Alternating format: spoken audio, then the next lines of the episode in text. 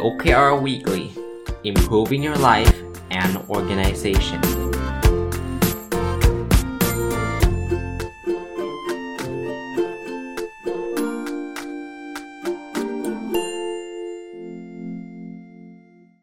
สวัสดีครับ ยินดีต้อนรับเข้าสู่นพดลสตอรี่พอดแคสต์นะครับแล้วก็วันพุธนะครับ ยินดีต้อนรับเข้าสู่รายการ OKR Weekly นะเป็นเป็นรายการที่ผมจะมาพูดเรื่อง OKR ซึ่งจะมี 2 ตอนนะตอนแรกก็จะเอาความรู้ OKR ทั่วไปนี่แหละ หรือการรีวิวหนังสือเกี่ยวกับ OKR แล้วก็ตอนที่ 2 ก็จะเป็นการอัปเดต Personal OKR ก็คือ OKR ส่วนบุคคลของผมเองนะครับวันนี้จะมาจบกับหนังสือเล่มที่ชื่อว่า Measure What Matters ซึ่งเขียนโดยจอห์นโจนะครับเป็นหนังสือคลาสสิก ในมุมของ OKR เลยนะครับ ถ้าเรียกว่าถ้ารู้จัก OKR ก็น่าจะรู้จักหนังสือเล่มนี้ระดับหนึ่งทีเดียวนะครับ จอห์นดอก็เป็นคนที่เอา OKR ไปใช้ที่ Google นะ แล้วทำให้มีส่วนหนึ่งแล้วกันที่ทำให้คนทั้งโลกรู้จัก OKR นะครับ ผมรีวิวมาจริงๆ เมื่อสัปดาห์ที่แล้วเนี่ยคิดว่าจะจบแล้ว แต่ว่าตอนสุดท้ายเนี่ยไปเจอเรื่องอันหนึ่งที่ตอนแรกตั้งใจว่าจะให้จบตอนเดียว แต่ว่าเออเดี๋ยวเราจะกลายเป็นรีบๆพูดไป มันอยู่ใน appendix อะ่ะ มันเขาเขาเรียกว่าเป็น resource ก็คือ สิ่งที่เขาแนบมานะครับ แต่ว่ามันมันน่าจะเป็นประโยชน์แล้วน่าจะทำให้หลายคนอาจจะตอบคำถามหลายๆคนเนาะคือมันมีพาร์ทหนึ่งที่เขาเรียกว่า performance conversation ก็คือในในการทำ OKR เนี่ยมันจะต้องมีการพูดคุยกันนะครับ สิ้นไตรมาสอย่างเงี้ยผู้บริหารกับพนักงานก็อาจจะต้องมานั่งคุยกันเรื่อง OKR คราวนี้จริง ในอดีตเนี่ยในรายการนี้ผมก็เคยพูดถึงเรื่องนี้ไปแล้วนะครับ ไม่ว่าจะเป็นตอนที่ผมพูดเรื่อง CFR นะ conversation feedback recognition นะครับหรือตอนอื่นๆที่มีคำถามมาเนี่ยแต่ว่าพอเห็นเรื่องนี้ก็เลยอดไม่ได้นะ เพราะว่ามันก็เป็นอีกหนึ่งความรู้ที่คิดว่าใครทำ OKR อาจจะสนใจอะมาเริ่มกันเลยนะครับ อันแรกเนี่ยเขาก็บอกว่าเป็นการวางแผนการตั้งเป้า แล้วก็การสะท้อนคิดนะนะคำถามที่เรา ในฐานะหัวหน้าจะคุยกับลูกน้องนะครับ คือถามเขาว่า OKR ในพีเรียดถัดไปอะนะครับที่เขาวางแผนที่จะโฟกัสเนะี่ยมันคือเรื่องอะไรแล้วว่ามันจะช่วยทำให้อองค์กรแล้วก็ตัวเขาเองเนี่ยสำเร็จได้ยังไงนะครับ ก็เป็นคำถามที่ดีนะก็คือกระตุ้นให้เขาคิดนั่นเองนะครับว่าเออเขาจะทำ OKR อะไรแล้วว่ามันมันจะช่วยทำให้ตัวเขาทำให้ทีมทำให้องค์กรสำเร็จยังไงนะครับ อีกอันนึงนะครับก็คือถามเขาว่า OKR ที่เขาตั้งเนี่ยมันไปลิงก์กับสิ่งที่องค์กรต้องการยังไงนะครับ อันนี้เพื่อความชัดเจนว่าสิ่งที่เขาทำเนี่ยมันไม่เสียเปล่านะครับ อีกพาร์ทหนึ่งก็เป็นเรื่อง progress นะครับ เวลาเราอาจจะมันอาจจะไม่ได้พูดคุยกันเฉพาะตายปลายไตรมาสเนาะระหว่างไตรมาสเนี่ยเราอาจจะคุยกัน ถึงความก้าวหน้าก็ได้ หรือปลายไตรมาสก็ได้นะว่าไอสิ่งที่เราทำเนี่ยมันมันก้าวหน้าไปถึงตรงไหนนะครับนั้นคำถามก็ง่ายๆครับเป็นไงบ้างนะครับตอนนี้ OKR ไปถึงไหนแล้วนะครับหรืออถามเขาว่าเอ๊ะเขาต้องการตัวช่วยหรือต้องการอะไรบ้างที่ที่เขาเขาจะทำ OKR ให้สำเร็จเนี่ยเขาต้องการ capability หรืออะไรที่ต้อง build ความสามารถอะไรที่เขาต้องสร้างขึ้นนะครับ หรือถามเขาว่า มันมีอะไรบ้างที่เป็นอุปสรรคขัดขวางทำให้เขาทำ OKR ไม่สำเร็จทำวัตถุประสงค์ไม่สำเร็จนะครับ หรืออมี OKR ข้อไหนไหมที่คิดว่ามันต้องปรับต้องเปลี่ยนต้องเพิ่มต้องลดนะครับถ้าอย่างเช่นมันอาจจะมี priority ต่างๆ ที่มันเปลี่ยนแปลงไปมีไหมนะครับ ถามเขานะกับคำถามอีกชุดหนึ่งเป็นคำถามที่เกี่ยวกับการโคชชิ่งนะโคชชิ่งก็คือการสอนให้มัน ให้ให้คนที่อยู่อันเดอร์เราเนี่ยเขาดีขึ้นเก่งขึ้นนะครับคำถามเช่นอลองถามว่าเออลืมไปนี่คือคำถามที่เราถามกับตัวเองก่อนนะ เช่น เอ๊ะเราอยากให้ลูกน้องเราเนี่ยมีพฤติกรรมแบบไหน มี value แบบไหนนะให้ความสำคัญในเรื่องไหนนะครับ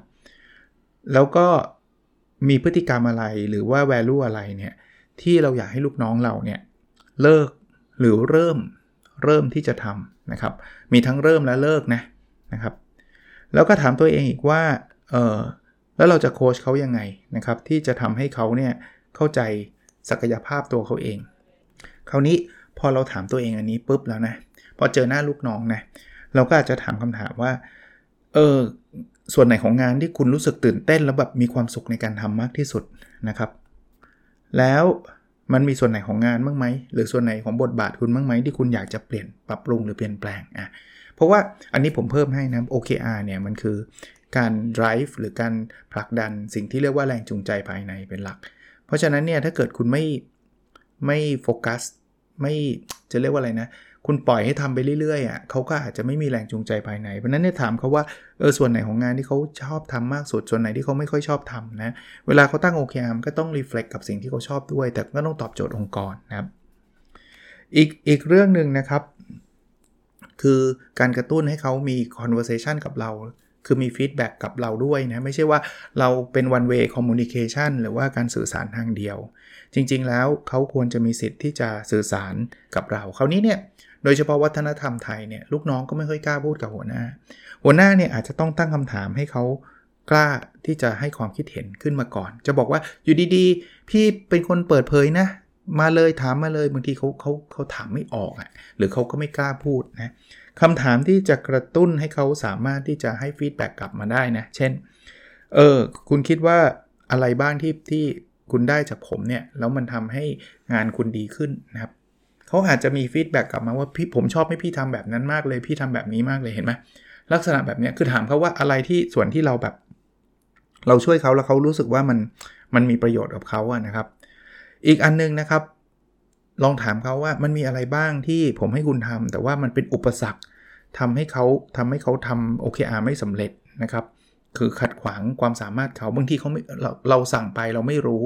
แต่ว่าพนักงานอาจจะอึดอัด แต่ว่า ให้เขาลุกขึ้นมาพูดนะพี่พี่หยุดทำแบบนี้ได้แล้วเขาก็ไม่กล้าใช่ไหมถามเขาเขาอาจจะบอกพี่บางทีงานด่วนอะพี่ถ้าพี่บอกผมก่อนหน้านั้นสักนิดนึงเนี่ยผมก็จะเตรียมตัวได้ทันอะไรอย่างเงี้ยนะครับอีกอันนึงนะครับคือแล้วผมช่วยอะไรคุณได้บ้างเนาะที่จะทำให้คุณประสบความสำเร็จได้มากกว่านี้อีกนะอย่างนี้คือการขอฟีดแบ็กจากเขานะคราวนี้มาดูคำถามชุดที่เกี่ยวข้องกับ career growth ก็คือการเติบโตในวิชาชีพของเขานะครับในในสายงานของเขานะครับ ถามเขาเลยครับว่าออตอนนี้เขาต้องการทักษะหรือความสามารถอะไรใหม่ๆไหมที่จะทำให้เขาเนี่ยประสบความสำเร็จในบทบาทของเขาเนี่ยมากยิ่งขึ้นนะครับ หรืออมันมีสายไหนสาขาไหนไหมที่เขาอยากจะเติบโตนะครับ เป็น career goal เขาบางทีก็อาจจะสวิชอยากจะเปลี่ยนสายงานก็ได้นะลองถามเขาดูนะครับ อันถัดไปคือมันมีทักษะหรือความสามารถอะไรไหมที่ เขาอยากจะพัฒนาเพื่อไม่ใช่เพื่อตำแหน่งตอนนี้นะ เพื่อตำแหน่งในอนาคต เขาอาจจะอยากเป็นหัวหน้า แต่ว่าตอนนี้เขาเป็นลูกน้องอยู่เนี่ย แต่เขาคงต้องฝึกฝึกเรื่อง leadership มากขึ้นอย่างเงี้ย อันนี้เพื่ออนาคตนะครับ อีกอันนึงก็คือว่า เออแล้วเรื่องการเรียนรู้ต่างๆ เนี่ย ตัวเราเองหรือบริษัทเราเนี่ยสามารถจะช่วยคุณได้ยังไงมั่ง บางทีเขาอาจจะขอแบบของงบไปเรียนภาษาอังกฤษไปอะไรอย่างเงี้ยนะครับ ลองถามเขาดูนะครับ อีกอันนึงคือเรื่องของ performance นะครับเรื่องของผลการปฏิบัติงานนะครับ อย่างที่ผมเรียนนะครับ อันนี้ผมแทรกเข้ามาว่า OKR ไม่ได้เป็นเครื่องมือในการวัดว่าใครจะได้ขึ้นเงินเดือนกี่เปอร์เซ็นต์ไม่ใช่แบบนั้น แต่ว่าเราเอา part part เนี้ย part ของ OKR เนี่ยมาพูดคุยกันเรื่องผลการทำงานก็ได้นะครับ คราวนี้เวลาเราจะตั้งคำถามเนี่ยเราอาจจะเตรียมตัวก่อนนะ คือไม่ใช่ไปเจอหน้าแล้วก็อึกอึกอักอักพูดคุยกันนะครับ จริงๆแล้วเราลองลองดูว่าไอ OKR หยิบอันนี้มานะ ใครเป็นคนทำนะครับ ใครเป็นคนทำเขาเขาทำหน้าที่อะไรยังไงนะครับ แล้วก็เออแล้วเขาทำทำได้ดีมากน้อยแค่ไหนดูจาก OKR ก็อาจจะพอประมาณการได้เนาะนะครับ แล้วถ้าเกิดคนนั้นทำได้ไม่ค่อยดีเนี่ยเราจะทำยังไงนะครับ หรือเราควรจะบอกให้เขาทำอะไรนะครับ ที่เขาจะทำให้มันดีขึ้นได้นะครับ เราต้องเตรียมตัวไปก่อนนะครับ ถ้าเขาทำได้ดีจนมันเกินไอ้ตัวความคาดหวังไว้เนี่ยจะทำยังไงให้เขาเนี่ยอยู่ในเลเวลนั้นได้ได้ตลอด อันนี้ก็ก็เป็น concern เนาะเพราะบางทีคนทำได้เยอะๆแต่เขาอาจจะ burnout นะครับทำไงให้เขาไม่ burnout นะอีกอันนึงก็คือลองลองพิจารณาดูว่าคนนี้ชอบทำอะไร คนนี้ไม่ชอบทำอะไรนะครับเป็นคำถามที่เราถามตัวเราเองเพื่อเตรียมตัวนะครับคนนี้มีจุดแข็งอะไรที่เขาทำได้ดีในงานของเขานะครับ หรืออคนนี้น่าจะได้รับบทเรียนนะครับ หรือประสบการณ์อะไรบ้างที่จะทำให้งานเขาเนี่ยดีขึ้นเนาะมันอาจจะโหคนนี้ทุกอย่างดีภาษาอังกฤษยังไม่ได้เนี่ยก็โน้ตไว้ว่าสิ่งที่เขาควรเพิ่มคือเรื่องนี้นะครับ อีกอันนึงลองมองไปในอนาคตสักประมาณ 6 เดือนนะเขาคิดว่าคนคนนี้น่าจะต้องโฟกัสเรื่องไหนนะครับ หรือเขาควรจะต้องอทำอะไรนะครับ แล้วเขาจะต้องการความช่วยเหลือยังไงบ้างเนาะ จะทำยังไงให้เขาทำถ้าทำตำแหน่งเดิมทำไงให้เขาทำได้ดีขึ้น หรือว่าถ้าเป็นตำแหน่งใหม่ๆเนี่ยเขาจะต้องออมีบทบาทอะไรยังไงนะครับ อันนี้ก็เป็นเป็นการเต็มตัวนะครับ ก่อนจะไปพูดคุยกันนะครับคราวนี้สำหรับตัวพนักงานเองจะไปคุยเรื่องนี้ก็ต้องเตรียมตัวลองถามตัวเองว่าเฮ้ยตอนนี้เราทำ objective ได้สำเร็จไหมนะครับ อันที่ 2 ก็คือลองถามตัวเองว่าเออตอนนี้เราลองดูว่ามันมีโอกาสอะไรบ้างไหมนะครับ ที่เราจะทำให้ให้มันดีขึ้นได้นะหรือถัดมานะลองถามตัวเองว่าเราเข้าใจหรือเปล่าว่างานของเราเนี่ยมันไปเกี่ยวโยงหรือเชื่อมโยงกับภาพใหญ่ขององค์กรหรือ milestone หรือความก้าวหน้าของสิ่งที่องค์กรต้องการยังไง และอันที่ 4 หรืออันสุดท้ายที่เราถามตัวเองได้นะครับก็คือการถามว่าเราต้องการให้ feedback อะไรกับ manager คือบางทีไปไปคุยกันให้ไปคิด feedback ตอนนั้นเนี่ยก็คง คิดไม่ออกอะนะครับ เตรียมตัวไปก่อนนะครับ นี่ก็เป็นชุดคำถามนะ สุดท้ายนะสำหรับเล่มนี้เขาก็มีคล้ายๆ เป็นสรุป Super Power 4ข้อจำได้ไหมครับ Focus and Commitment to Priority Align Connect for Teamwork แล้วก็ Track for Accountability แล้วก็ Stress for Amazing นะครับ ขอแบบพูดเร็วๆ สั้นๆ เพราะว่าผมก็รีวิวมาพอสมควรแล้วล่ะนะครับ เรื่อง Focus and Commitment to Priority หรือแปลเป็นไทยว่าการมุ่งเน้นเฉพาะสิ่งที่สำคัญเนี่ยเขาก็บอกว่าในในรอบของ OKR ไม่ว่าจะเป็นรายไตรมาสหรือหรืออะไรก็แล้วแต่นะครับ แต่ส่วนใหญ่ก็จะเป็นรายไตรมาสเนี่ยซึ่งเป็น short term goal เนี่ยหรือถ้าเป็นระดับบริษัทก็เป็นรายปีเนี่ยเราก็ควรจะเซต priority ขึ้นมานะครับ แล้วก็ตกลงกันให้ดีนะ ว่าที่องค์กรเราจะทำเป็นไตรมาส เฉพาะไตรมาสหรือเปล่าหรือจะมีรายปีด้วยนะครับ อันถัดไปนะครับก็ทำให้ชัดว่าเราจะเริ่มต้นยังไงนะครับจะใครจะทำอะไรปกติก็จะต้องเริ่มจาก upper management นะครับผู้บริหารระดับสูง set OKR ก่อนนะครับ แล้วก็ค่อยๆทำลงมานะครับจนถึงในระดับถ้าอยากทำนะครับ individual นะครับเวลาเราเริ่มถ้าองค์กรใหญ่ๆ ก็จะเริ่มเฉพาะระดับบนก่อนแล้วค่อยๆ roll out นะครับค่อยๆ กระจายนะ อีกอันนึงก็คือถ้าเป็นไปได้ก็มีคนที่จะเรียกว่า OKR Champion OKR Shepherd เอ่อ OKR Master คือคนที่เป็นผู้เชี่ยวชาญ OKR เนี่ย คอยเป็นพี่เลี้ยงประคองไปก่อนนะครับ ก็ก็จะทำให้คนไม่สับสนนะ แล้วก็ถ้าจะเซต Objective นะครับในหนังสือเล่มนี้บอกว่าอย่าเซตเกิน 5 เรื่องนะครับ 5 เรื่องซึ่งผมก็ว่าเยอะเนาะในในแต่ละไซเคิลเพราะว่าการเซตเยอะเกินไปเนี่ย คนจะสเปะสปะไปหมดเลยนะครับ ก็เขาบอกว่าแทนที่เราจะไปอยากทำนู่นทำนี่นะครับ บางทีเนี่ยเราควรถามตัวเองว่า what not to do นะก็คืออะไรบ้างที่ไม่ต้องทำหรือลดลดลดเวลาไปได้นะครับ อีกอันนึงคือถ้าเเราอยากที่จะทำ OKR ก็เลือก objective ที่มันแบบสุดๆอะ่ะเป็น objective ที่มันแบบ outstanding นะครับ อย่าไป objective เป็นงานประจำทั่วๆไปนะครับ อีกเรื่องหนึ่งก็คือเขาก็บอกว่าถ้ายังนึกไม่ออกลองไปอ่าน organization mission statement นะครับ strategic plan พวกนี้คือแผนระยะยาวนะแผนระยะยาวเราจะได้เห็นนะครับ แล้วก็ปกติพอทำในระดับบนเสร็จปุ๊บ ในระดับ department เนี่ย ก็สามารถที่จะ set objective ขึ้นมาได้นะครับ แล้วก็ให้มันลิงก์กับ company OKR นะ ในแต่ละ objective นะเขาก็บอกว่าอย่ามี key result เกิน 5 ข้อนะครับ อันนี้ก็เป็นข้อแนะนำนะครับ key result ก็จะบอกว่าเมื่อไหร่จะรู้ว่า objective เราสำเร็จแล้วนะครับ เพราะนั้นถ้าเราทำ key result ได้ครบทุกข้อที่เราเขียนก็แปลว่า objective ข้อนั้นต้องสำเร็จแล้วนะครับโอเคนะครับ key result อาจจะเป็นทั้ง qualitative กับ quantitative ก็ได้ quantitative ก็คือมีตัวเลขนะ qualitative ก็คือการทำอะไรให้เสร็จเมื่อไหร่นะครับ ถ้า key result บางข้อเราเราจำเป็นที่จะต้องโฟกัสมากๆ ในหนังสือเล่มนี้เขาบอกว่าก็กระจายเป็น objective ในระดับถัดมา ซึ่งส่วนตัวข้อนี้ผมก็ไม่ได้เห็นด้วย 100%นะครับ แต่ว่าเอาละผมรีวิวหนังสือก็เล่าให้ฟังนะครับถัดไปนะครับ เขาบอกว่าสิ่งที่สำคัญมาก ๆ เลยสำหรับ OKR เนี่ย คือเขาบอกว่า มันจะต้องมีคนเชื่อนะครับคือมี buy in นะครับโดยเฉพาะผู้บริหารถ้าผู้บริหารไม่มีความเชื่อหรือมี buy in conviction พวกนี้ก็ทำแล้วคงเละนะ super power ข้อที่ 2 คือความเชื่อมโยงนะครับและการทำงานเป็นทีม align connect for teamwork นะครับสรุปสั้นๆ แบบนี้ครับเขาบอกว่าสิ่งที่เราต้องทำก็คือเราต้องโชว์ให้เห็นนะครับว่าไอ้ objective เนี่ยมันไปลิงก์กับ วิชั่นของผู้บริหารยังไงนะครับวิสัยทัศน์ผู้บริหารยังไงนะครับหรือสิ่งที่องค์กรต้องการมากๆ หรือให้ความสำคัญมากๆยังไง ต้องลิงก์แบบนั้นและต้องทำให้เห็นนะครับ อันถัดไปนะครับก็คือเวลาประชุมก็อาจจะประชุมพร้อมกัน และอธิบายให้ชัดว่าทำไม OKR ถึงมีความสำคัญนะครับแล้วพูด message แบบนั้นให้ชัดนะครับถัดไปคือเวลาเราทำ OKR เนี่ยพอพอทำ objective ระดับบนเสร็จแล้วปุ๊บเนี่ยนะครับ เขาก็บอกว่าทำ Key Result ขึ้นมาเลยนะครับ แล้วก็ให้มันเห็นภาพชัดนะครับว่า เออไอที่เราทำ Key Result นั้นมันไปลิงก์กันยังไง เออเขาบอกว่าถ้า Objective ตั้งกับระดับท็อปแล้ว Key Result ลองเปิดให้พนักงานตั้งกันก็ได้นะครับ นี่ก็เป็นเมธอดของเขานะครับที่เขาแนะนำนะถัดไปเขาบอกว่าเออจริงๆ เอ่อไอตัว OKR เนี่ยมันเป็น bottom up สักประมาณครึ่งหนึ่งนะครับ มันก็มี top down อยู่ระดับหนึ่งนะครับ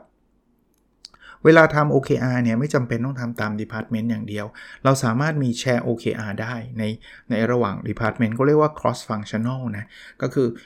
marketing อาจจะรวมกับ R&D ทำ OKR ที่มันเกี่ยวข้องกับเรื่องของ new product อย่างนี้ก็ได้นะครับ ก็สามารถทำทำให้ได้ทำทำแบบนั้นได้ แต่ว่าทำให้เห็นชัดนะว่าเรื่องนี้ใครจะช่วยใครยังไงนะครับ ถ้าเราจะต้องมีการ revise มีการปรับปรุงเปลี่ยนแปลง OKR นะครับ หรือเลิกนะครับก็ต้องทำให้ทุกคนเข้าใจแล้วก็รู้ด้วย มาดูอันถัดไปนะครับ คือการติดตามอย่างต่อเนื่องนะ track for accountability นะครับ มีความรับผิดชอบนะเขาก็บอกว่าจะต้องมีสร้างวัฒนธรรมนะที่จะทำให้มีการเช็คกันตลอดเวลานะครับ ใครต้องรับผิดชอบเรื่องไหนใน OKR ข้อไหนนะครับ ตั้งแต่ระดับบนเลยนะครับ ชัดเจนนะครับ ถ้าระดับบนไม่ทำระดับล่างก็ไม่ทำแล้วก็พยายาม motivate หรือจูงใจพนักงานไม่ใช่ด้วยเงินรางวัลนะครับ ไม่ใช่ extrinsic reward นะครับ แต่เป็นเรื่องของอความรู้สึกความความภูมิใจที่เขาจะได้ทำอะไรที่มันแบบสำเร็จนะครับ OKR ต้องทำตลอดเวลา แล้วก็ให้มันชัดเจนไม่ใช่ว่าตั้งไว้เมื่อปีที่แล้วก็ใช้มาเรื่อย ๆ อย่างเงี้ยนะครับก็คนที่เป็นพี่เลี้ยงอะนะครับในก็เรียกว่าเชฟเพิร์ดนะครับหรือ OKR Champion นะครับก็จะคอยคอยช่วยเหลือดูตรงนี้ว่าเช็คอินกันบ่อยไหมอัปเดตโปรเกรสกันบ้างไหมยิ่งเช็คอินบ่อยเนี่ยเราก็จะสามารถถ้าถ้าล้มเหลวเราก็จะสามารถกลับตัวได้ทันนะอีกอันนึงเนี่ยเขาบอกว่าเป็นไม่ได้ก็อาจจะ one on one meeting กันนะครับพูดคุยกันอาจจะทุกสัปดาห์เลยก็ได้นะครับเมนเจอร์พูดคุยกัน หรือจะเป็น department meeting สักเดือนละครั้งอย่างเงี้ยนะครับอีกถ้ามีการเปลี่ยนแปลงนะครับ เราสามารถ revise ปรับปรุง เพิ่มหรือลด OKR ได้เสมอ แม้กระทั่งอยู่ในระหว่างไตรมาสอยู่ในระหว่างกรอบที่กำลังจะทำนะครับ นั้นไม่ต้องกลัวที่จะไม่เปลี่ยนนะครับ สิ่งที่แย่ที่สุดก็คือเออมันไม่ใช่แล้วแต่ต้องทำไปเรื่อยๆเพราะเซตไว้แล้วนะครับ อีกเรื่องหนึ่งคือเมื่อรอบมันจบ เช่น ไตรมาสจบนะครับ เราอาจจะมีการเกรด OKR นะครับแล้วก็มาเช็คกันหน่อยว่าเป็นยังไง ถ้าเราทำสำเร็จก็ฉลองกันหน่อยนะครับ ถ้าไม่ได้ก็ปรับปรุงกันนะครับ เรารีเฟล็กด้วยนะครับ ไม่ใช่ว่าทำเสร็จแล้วก็ไปตั้งใหม่โดยที่ไม่ได้มานั่งคุยกันนะครับสุดท้ายก็คือพยายามทำให้ OKR มัน up to date ตลอดเวลานะครับ ก็ต้องต้องลองดูนะครับ ถ้าใครมีซอฟต์วงซอฟต์แวร์ก็ลองใช้ดูก็ได้นะครับ superpower อันสุดท้ายนะครับก็คือการตั้งเป้าที่มันท้าทาย stretch for amazing นะครับ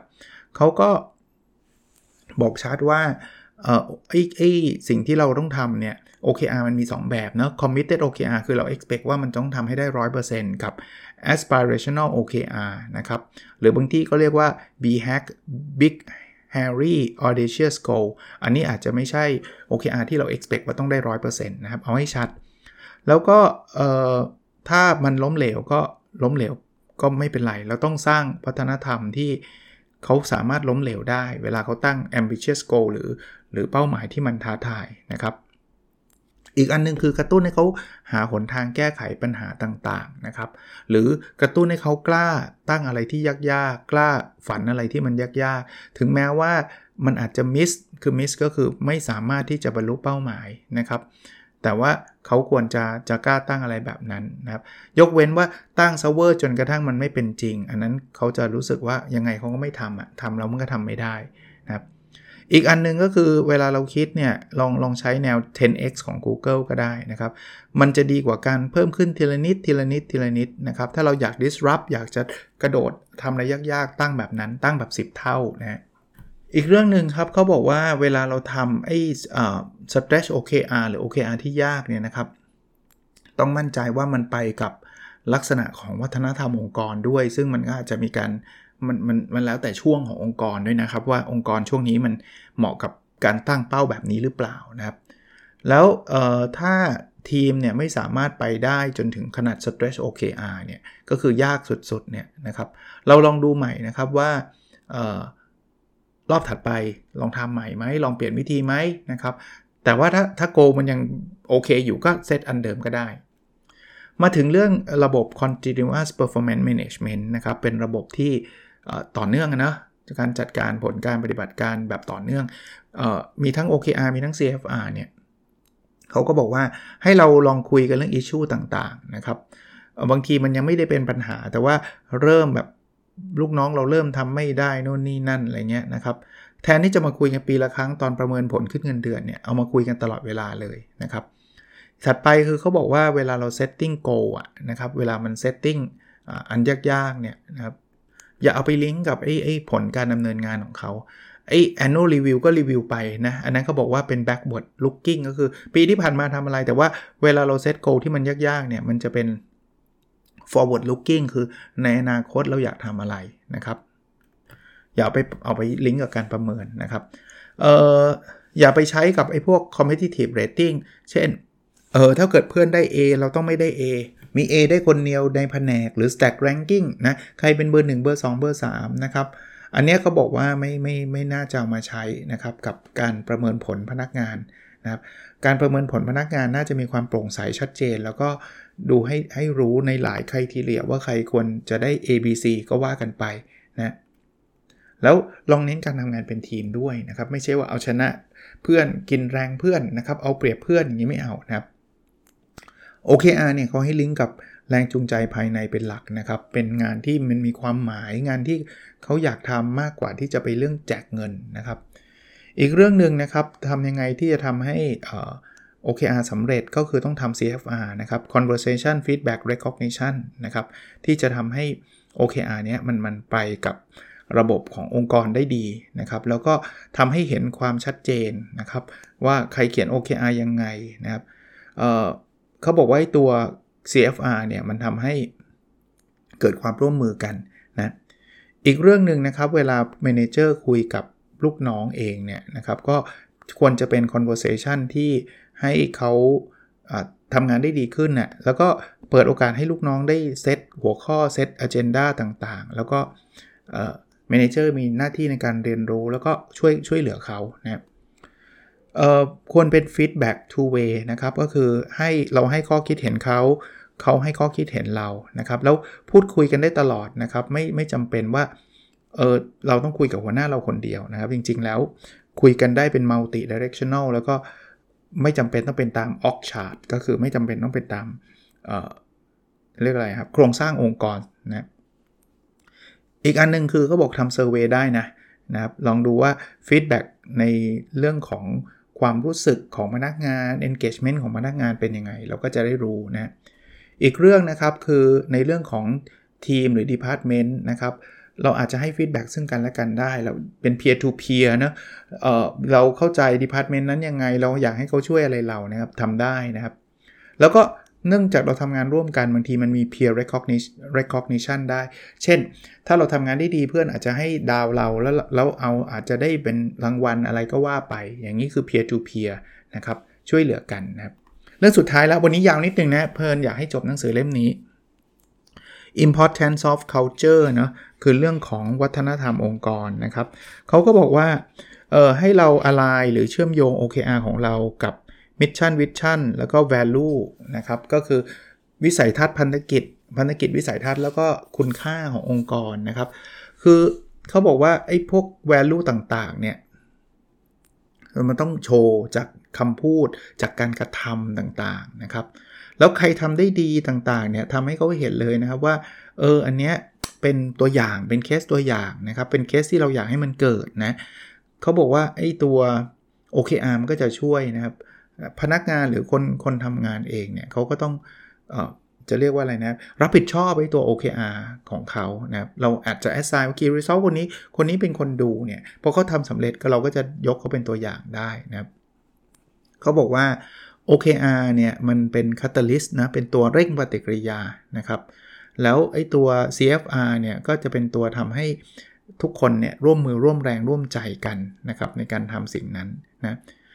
OKR ไม่ใช่ความลับนะครับทำให้ทุกอย่างโปร่งใสชัดเจนนะครับ เราเห็นภาพใหญ่ แล้วก็ CFR ก็กระตุ้นทำให้เกิดแรงบวกขึ้นมานะครับ เกิดความกระตือรือร้น เกิดความคิดต่างๆนะครับ แล้วก็เกิดการพัฒนาในรายวันนะ สุดท้ายนะครับเขาบอกว่าเเราต้องอคอยเช็คเรื่องแบเรียร์หรือว่าอุปสรรคที่สำคัญที่มันจะกีดกั้น ในเชิงวัฒนธรรมนะวัฒนธรรมแบบไหนที่มันจะทำให้ OKR ไม่สำเร็จหรือว่าทำให้คนไม่เชื่อถือกันนะครับก่อนที่เราจะใช้ OKR ก็เป็นหนังสือที่ดีเล่มหนึ่งนะครับ มีเคสต่างๆ เยอะแยะมากมายนะครับ ผมว่า ลองไปหาอ่านกันดูมีทั้งภาษาอังกฤษออกมาตั้งแต่ปี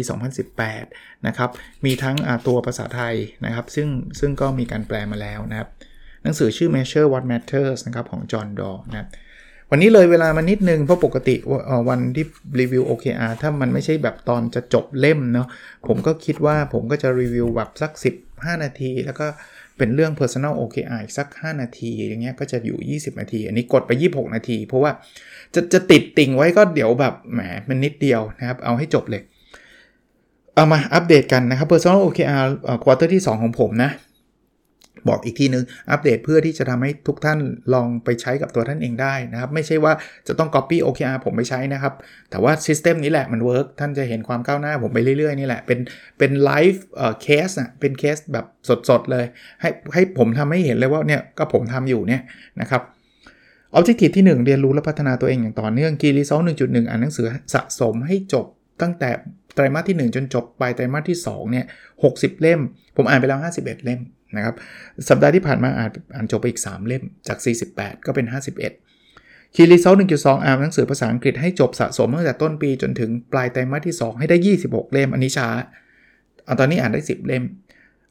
สัปดาห์ที่ที่แล้วได้ 9 เล่ม สัปดาห์นี้คือสัปดาห์ที่ 4 แล้วนะ ของไตรมาสที่ 2 เนี่ย ได้ 10 เล่มรวมกันนะครับ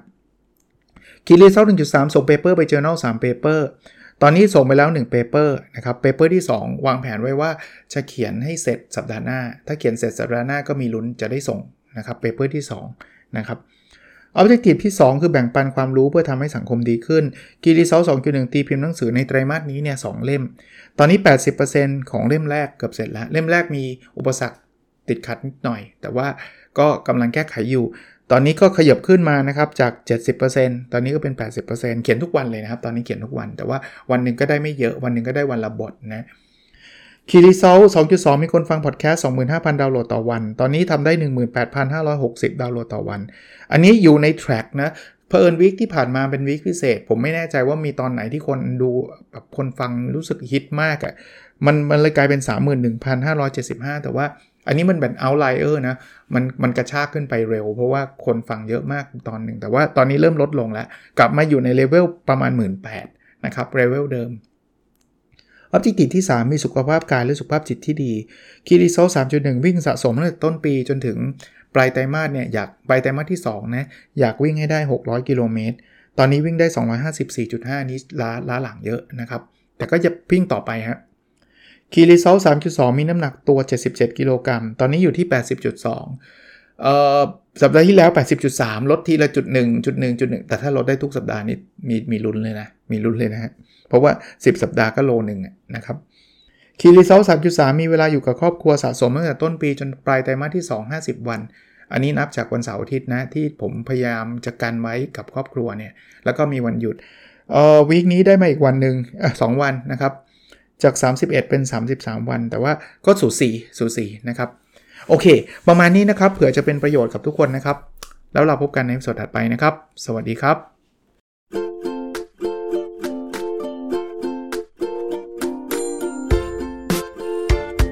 The OKR Weekly Improving Your Life and Organization